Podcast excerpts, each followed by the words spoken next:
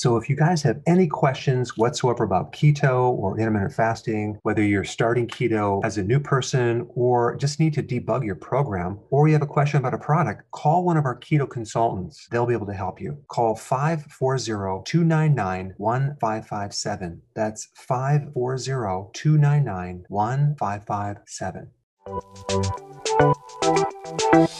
Welcome to the Doctor Berg's Healthy Keto and Intermittent Fasting Podcast, where Doctor Berg takes you on the journey for the truth about getting healthy and losing healthy weight.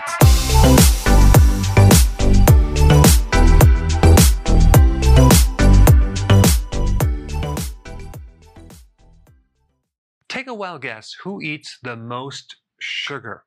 I'm talking about age groups. This group right here between the ages of eleven and eighteen, teenagers, they consume seventy-four grams of added sugar. We're only going to talk about added sugar right now. Every single day. That's eighteen and a half teaspoons of sugar every single day. But check this out. If you're one and a half years old to three years old, you consume thirty-six grams of sugar. That's nine teaspoons every single day. That's crazy. Now, that's not even the tip of the iceberg, because what I'm going to tell you next is going to shock you. There's some missing information or confusion around the topic of sugar and carbohydrates. An average person does not realize that all carbohydrates turn into sugar in the body. And I'm talking about the bread, pasta, cereal, crackers, biscuits, waffles, pancakes, muffins, juice. There's an exception, fiber. Even though fiber is a carbohydrate, it is not digested by the body. It doesn't turn into sugars. Your microbes, your friendly bacteria in your gut, eat the fiber. And this is why vegetables are good, because they're low in sugar and high in fiber. Now, as far as fruits go, most fruits are grown as a hybrid. In other words, they've done certain things to manipulate the seeds to make them higher in sugar, to make them sweeter, like the Honeycrisp apple, which has nineteen grams of sugar, even bananas and uh, watermelon. Uh, long ago, we didn't have these super sweet fruits.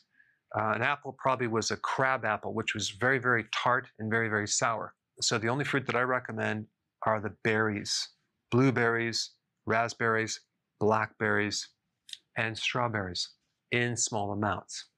Now, if we take all the carbs that someone eats, we get an average of two hundred seventy-five grams of carbs every single day. Now, that comes out to sixty-eight point seven five teaspoons of sugar each day. That's a little more than a half a pound a day. It's zero point six pounds of sugar every single day that an average person is consuming. Now, for the year, that comes out to two hundred nineteen pounds. So an average person consumes two hundred nineteen pounds or ninety-nine kilograms of sugar every single year. That is completely insane, especially if you understand what's normal in the body. If you take normal blood sugars, let's say one hundred eighty milligrams per deciliter, that calculates to only about one teaspoon of sugar in all of your blood, okay? So that's, that's not a lot. And that one tiny teaspoon of sugar can be made from your own body out of non-carbohydrate source. It doesn't even have to come from the diet. It can come from your fat. It can come from protein. So what could happen to a body when you feed it sixty-eight point seven five teaspoons of sugar every single day? You get a chronic exposure of sugar to all of your tissues. Let's go through all the different things that could happen. Number one, it's going to affect the heart. And a lot of these conditions can occur even before you get diabetes, but diabetes is usually inevitable. T- take a look at the statistics of diabetes, and it's just, it's like an epidemic. But chronic exposure to glucose on the heart valves destroys the heart, causes high blood pressure. It leads to a clot and even a stroke. It can affect your teeth. It can affect your breath, because sugar feeds certain bacteria that give you bad breath.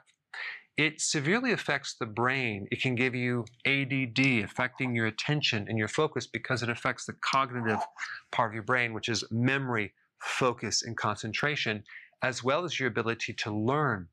It can definitely affect your overall mood, making you irritable, giving you anxiety, and even depression. It can keep your brain in a state of fog, so you can't think clearly.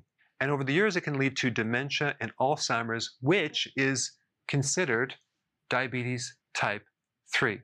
It can definitely affect the hormones. Take a look at someone who has P C O S, polycystic ovarian syndrome.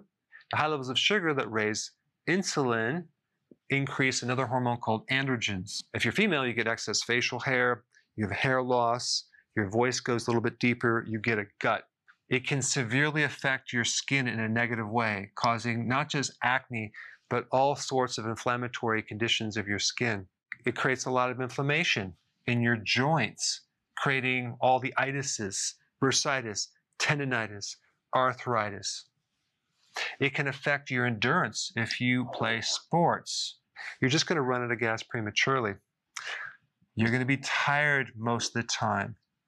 You're going to have the need for glasses eventually, simply because high uh, levels of sugar running through your blood vessels go through the inner eye and affect the circulation to the nerves, causing a lot of problems with the eye, including diabetic neuropathy eventually, cataracts, glaucoma, blurriness, and it can even affect the shape of your lens. All right, next one is the obvious one, belly fat. Once you fill up the liver with fat, it spills over around the organs, causing belly fat. If you have belly fat, there's a good chance you have a fatty liver. And the fatty liver leads to inflammation, which then leads to scar tissue.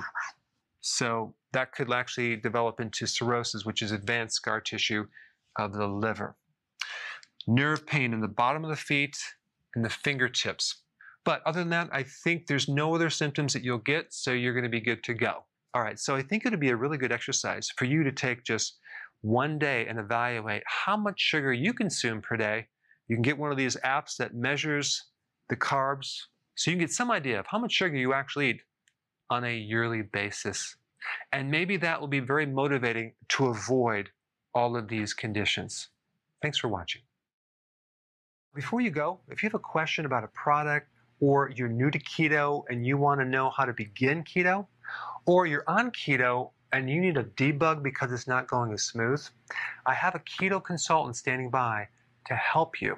This is just for the people in the U S. Hopefully in the future we'll be able to answer everyone's call. But I put the number down below so you can call and get some help. Hey guys, I just want to let you know I have my new keto course just came out. It's a mini course. It covers all the basics and how to do it correctly.